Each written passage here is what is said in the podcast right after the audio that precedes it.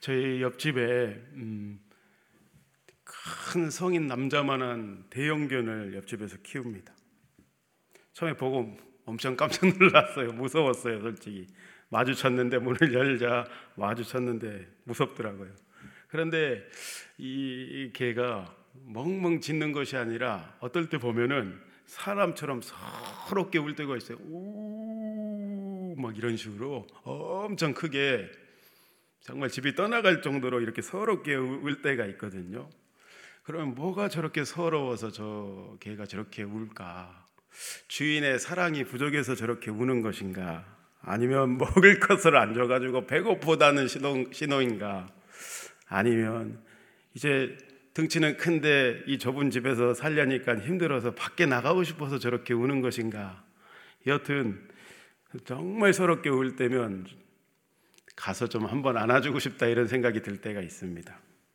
그리고 듣고 있으면서 한 번씩 생각할 때에 나도 저 하나님을 위해서, 하나님 나라를 위해서, 또 영혼들을 위해서 저렇게 울어야 하는데, 저렇게 기도해야 하는데 괜히 마음이 송구해질 때가 있습니다. 성경에 보면 사사기 2장에 보면 복임, 우는 자들이 등장하지요. 그들은 왜 울었을까? 하나님의 말씀을 대적하여 언약에서 벗어남으로 인해서 하나님의 사자가 어느 날 이스라엘 백성들에게 나타나서 이제는 나 너희들의 싸움 가운데, 다른 나라와의 싸움 가운데 내가 너희와 함께하지 않을 것이다. 이 심판의 메시지를 듣고 이스라엘 백성들이 울게 되자 그것을 복임, 우는 자들이라 이렇게 일컬게 되었습니다. 오늘 본문에도 우는 자들이 등장합니다. 누가 울고 있는가? 첫 번째, 사람이라고 하긴 그렇지만 먼저 사탄이 울고 있습니다. 베드로전서 5장 8절 말씀에 보면 이런 말씀, 우리가 잘 아는 말씀이 있지요. 근신하라, 깨어라, 너희 대적 마귀가 우는 사자같이 삼킨 차를 찾고 있다. 동물의 왕 사자가 울 때가 있어요. 이 자기의 무리들에게 신호를 보낼 때 큰 목소리로 웁니다. 또 자기의 영역을, 자기의 위험을 선포할 때 엄청나게 울부짖는 목소리로 사자가 실제로 운다고 합니다. 그렇게 울기 시작하면 어떤가? 무서워서 동물들이 함께, 이렇게 다른 동물들이 접근할 수가 없죠. 그 위험 때문에. 실제로 약 20리나 되는 이 저기 밖에 8km 밖에서도 그 사자의 울음소리가 들린다고 합니다. 여기는 내 지역이라고 너희들 함부로 들어왔다가는 나한테 끝장난다고, 가만 안 두겠다는 선포의 울음입니다. 그런데 오늘날 마귀는 우는 사자처럼 강력하게 표하고 있습니다. 두루 다니면서 어디서 주님으로부터 나고된 자가 있는가? 삼킬 자를 찾고 있다. 오늘 말씀에는 그렇게 기록하고 있지요. 예수를 믿는다 하지만 아니다, 이 사람은 내 거다 라는 그 울음을 오늘도 그렇게 표효하며 마귀는 울부짖고 있는 것입니다. 마귀는 과연 어떤 자를 찾고 있는가? 가만히 생각해 보니까 마귀는 어중이 떠중이들을 찾고 있다. 믿는다 하지만 교회에 한 발, 세상에 한 발.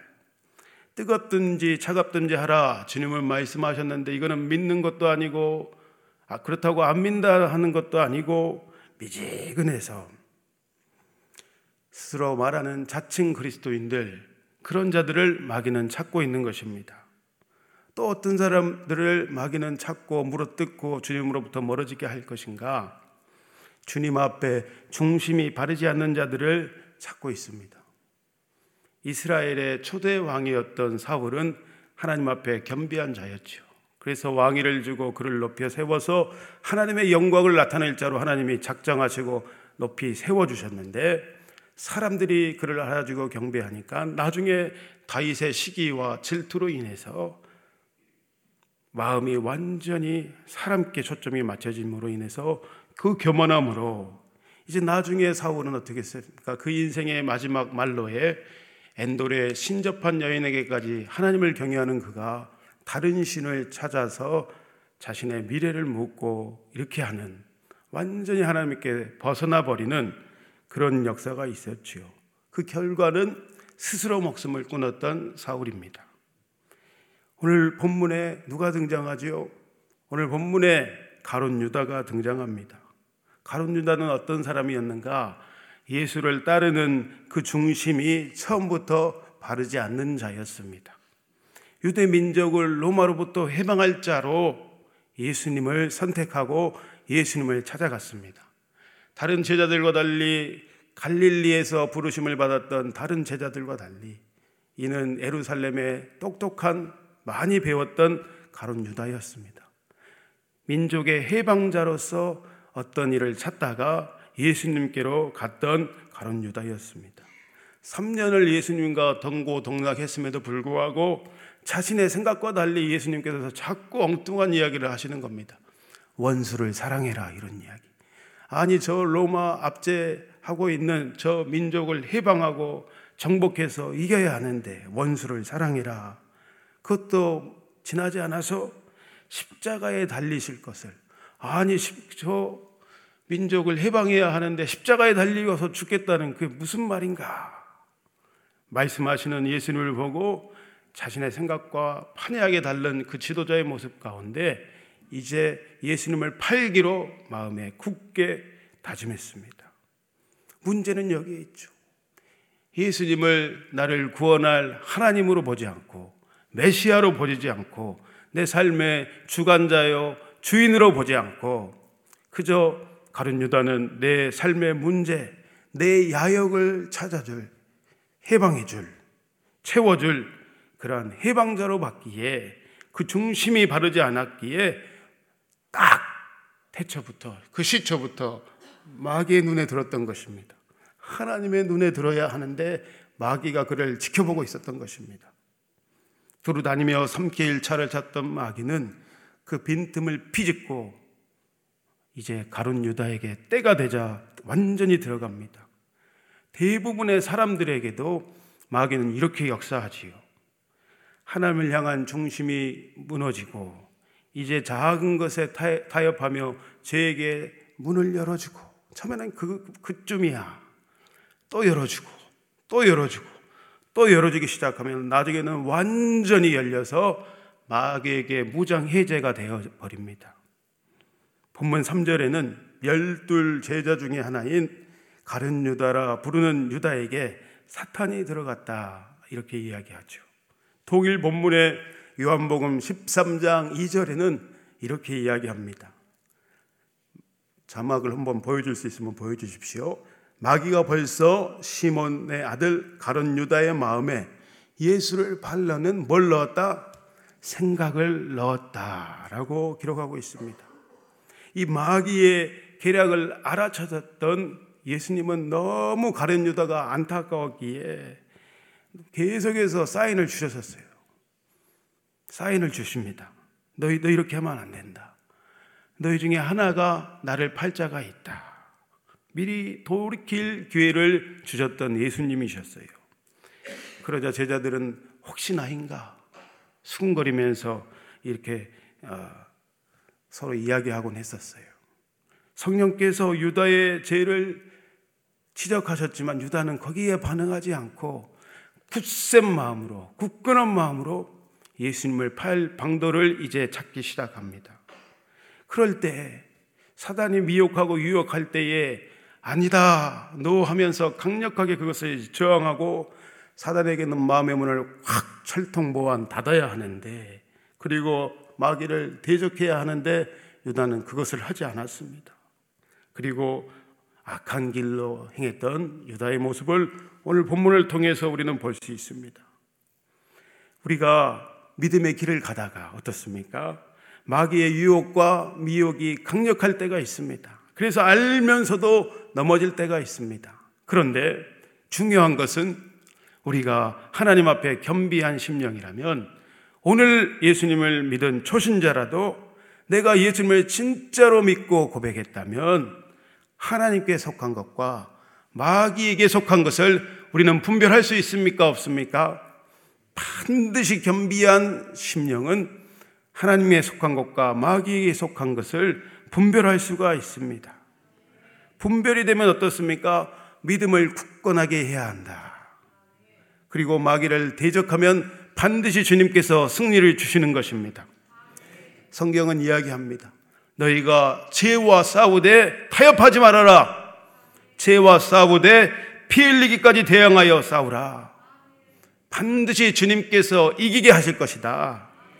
마귀의 유혹과 죄는 여러분들 정말 딱 마음을 굳건하게 하고 마음을 지키시기를 축복합니다. 주께 대해서는 어떻게 해야 됩니까? 마음의 문을 활짝 열고, 찬양할 때도 하나님께 시선을 고정해서 마음의 문을 활짝 열고, 일상 가운데도 안테나를 시선을 늘 주님께 고정해서 열기 시작하면 어떻습니까? 주님의 은혜가, 주님의 영광이 내 속에 계속 넘쳐나게 돼서 하나님 나라를 침나하고 있는 나를 보게 되어집니다. 성령께서 힘을 더하십니다. 하나님과 치밀한 가운데 기도 시간이 30분, 1시간, 2시간, 3시간 지루하지가 않습니다. 계속해서 하나님과 시간을 갖고 싶어서 세상과 멀어지게 되어지고 하나님과는 가까이 하게 되어지고, 그러면 그 방법과 하나님께서 말씀하시는 그 말씀을 가지고 넉넉히 세상에서 빛과 소금으로 살아가는 여러분을 발견하게 되는 것입니다. 인생은 어둠과 빛의 전쟁입니다. 하나님께 속할 것인가, 내가 마귀에게 속할 것인가 분별하며 선택하는 그 은혜가 있으시기를 축복합니다. 그 선택의 결과가 우리의 인생의 마지막은 물론이요, 마지막은 천국과 지옥으로 나뉘어지게 되어지고, 또 하나님 앞에 성령의 이끌림을 따라 말씀을 준행하여 살아가는 하나님의 사람들에게는 그 영광이 다르겠죠. 천국에 가도 완전히 단계와 등급이 다를 것입니다. 그때는 늦는 것입니다. 오늘이라 일컫는 우리의 삶의 자리에서 날마다 하나님의 것을 선택하여 천국에 가서 큰 자 되시기를 주의 이름으로 축복합니다. 본문의 22절의 말씀, 예수님이 이렇게 말씀하셔요. 다 같이 읽어봅시다. 시작. 인자는 이미 작정된 대로 가거니와 그를 파는 그 사람에게는 화가 있으리로다 하시니. 오늘 하나님의 말씀은 주님 오실 그날까지 여전히 ing 계속되고 있습니다. 지혜로운 하나님의 사람들은 어떻게 했습니까? 모든 것을 팔아서 그 밭을 사느니라. 하나님의 나라의 보화와 보물을 발견한 자 누구냐? 우리는 늘 하나님의 나라를 지혜로, 하나님 주신 지혜와 명철로 그것을 선택하는 하루하루 되었으면 좋겠습니다. 그것에 집중하며 살아가게 될 것입니다. 본문에 베드로와 가룟 유다도 울고 있습니다. 예수님 유월절 자신을 기념하는 마지막 만찬 가운데 제자들과 함께 하시면서 베드로의 부인을 예고하고 있어요, 오늘 본문에. 그런데 제자들은 속 창아리도 없는 것처럼 뭘 하고 있습니까? 예수님 심각하게 이제 마지막 자신의 달리실 것을 기념하며 이것을 행할 때마다 나를 기념하라 하고 계시는데 제자들은 뭘 하고 있어요? 누가 크냐? 우리 들 중에 주님 누가 큰 자입니까? 아직도 3년을 같이 했는데 이것을 하고 있어요. 이 땅에서 누가 유명하냐? 누구의 이름이 더 높아집니까? 이것을 하고 있는 제자들의 모습입니다. 우리도 그렇죠. 혹시 주보에 내 이름이 빠지면 난리가 나죠. 내 이름이 너무 중요한데 찾아와서 막 따집니다. 실제로 가만히 내가 있을 수가 없죠. 어떻게 내가 이렇게 열심히 섬기고 하고 있는데 내 이름이 빠질 수가 있는가? 이런 분들이 계셔요. 사람에게 있는 인정받는 것에 여전히 제자들의 시선은 고정이 되어 있습니다. 조심해야 합니다. 우리 예수님은 이 땅의 가장 낮은 모습으로 섬기는 종의 형체로 오셨습니다. 인자가 온 것은 섬김을 받으려 함이 아니요, 도리어 섬기려 하고 자기 목숨을 우리를 위해서 대속물로 주시기 위해 오셨던 우리는 예수님을 기억하면서 우리도 그 길을 걸어가야 합니다. 성경에 말씀하십니까? 동인복물에 이렇게 이야기해요. 오늘 본문에는 섬기는 자가 천국에서 유명한 자요 큰 자가 될 것이다. 다른 동일 본문에 보니까 이 땅에서 가장 낮은 곳에 처하는 그가 천국에서는 큰 자다. 또 다른 동일 본문에 보니까 너희 중에 가장 작은 자가, 또 작은 곳에 처하는 자가 천국에서는 큰 자이니 부디 선상되기를 너희가 바라지 말라. 높은 자리에 앉기를 즐기하지 말라. 베드로는 이러한 높아지려는 마음 가운데 계속 편승했습니다. 그래서 예수님께서 제자들과 베드로를 위해서 밀가부르지 사탄이 그 높아지려는 교만 때문에 요구하자, 그런데 예수님께서 중보하셨죠. 그래서 이기게 하셨는데 나중에 어떻게 합니까? 베드로가 고백합니다. 주여, 다른 이들은 다 주님을 배반할지라도 나는 주님과 함께 옥에도 들어가고 나는 주님을 위해 목숨을 버릴 수도 있습니다. 그러나 주님께서 이제 막상 잡히시니까 베드로가 어떻게 했어요?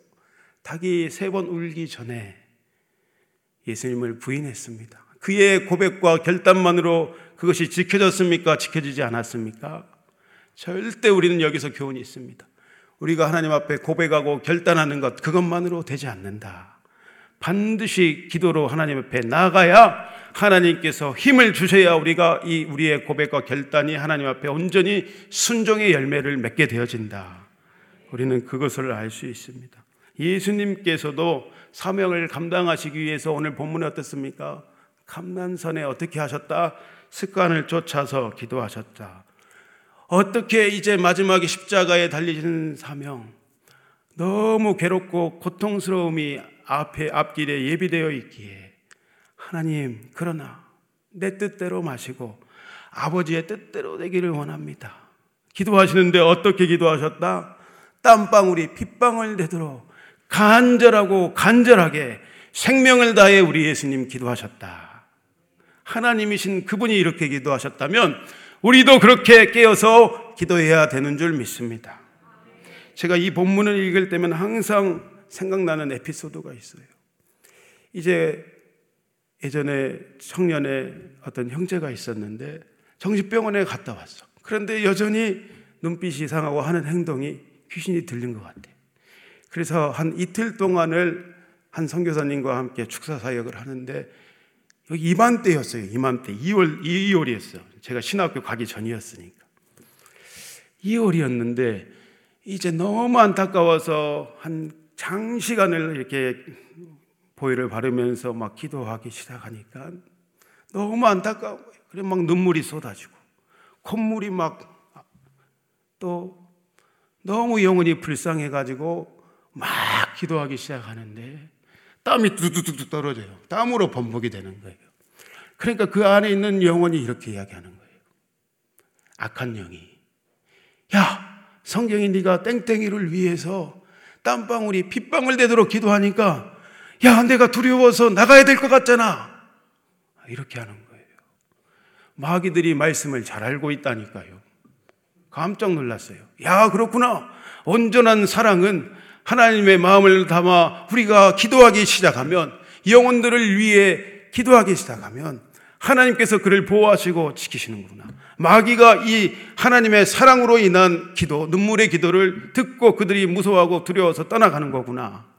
제가 마귀에게 배웠습니다.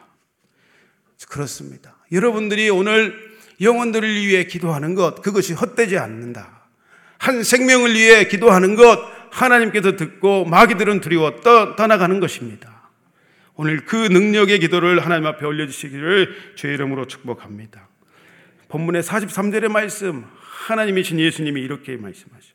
천사가 하늘로부터 예수께 나타나 힘을 더하시더라. 우리가 주님께 마음을 정하고 기도하기 시작하면 여러분의 그 간구와 부르짖음 가운데 누가 도와주냐? 돕는 영인 천사가 와서 힘을 더하는 것입니다. 우리 안에 계시는 성령님께서 여러분의 기도를 통해서 일하십니다. 여러분을 예수님께로 인도하시는 것입니다. 베드로는 그렇게 주님이 계속해서 간구하고 기도하고 있다는 것을 알았을까요? 몰랐을까요? 그 당시에는 몰랐겠죠. 그러나 성령을 받고는 나중에 마가의 다락방에서 오순절날 성령을 받고 베드로는 깊이 깨달았을 것입니다. 이제 베드로전서 5장 10절의 말씀 이렇게 표현하고 있습니다. 여러분들이 기도하면 여러분들이 어떻게 바뀌고 변화되어지는가? 내게 주신 말씀처럼 선포하며 읽어봅시다.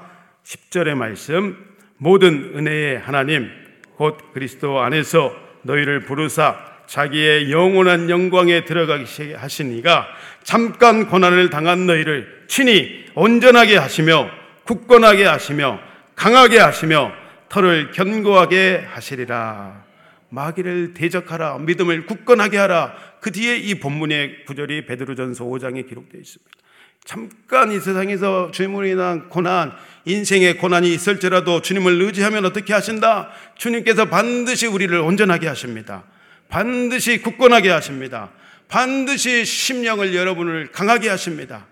그리고 여러분을 반석 위에 세우시는 믿음으로 바꾸시고 변화시키시는 신실하신 우리 하나님을 경배하고 의지하시기를 축복합니다. 베드로가 이렇게 예수님과 이제 잡히고 나서 눈이 마주쳤어요. 그리고 통곡하고 베드로가 울었습니다.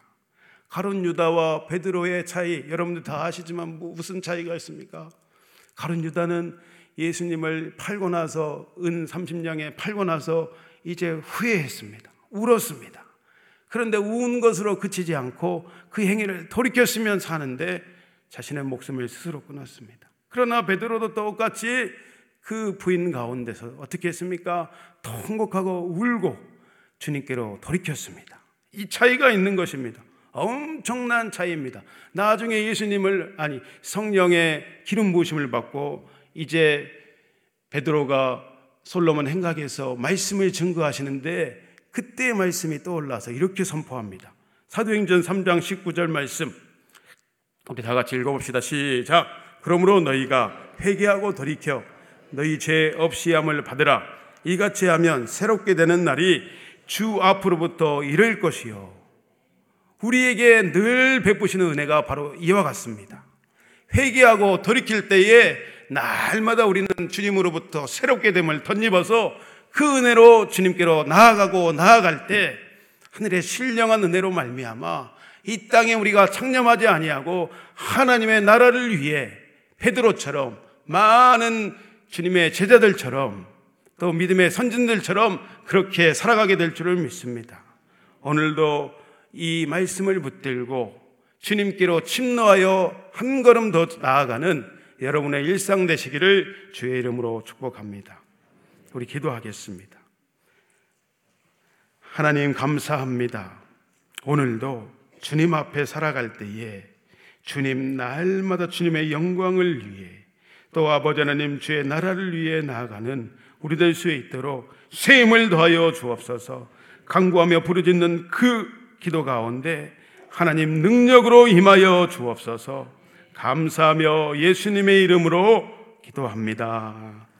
주여, 주여, 주여. 하나님 오늘도 주님을 찾고 구합니다.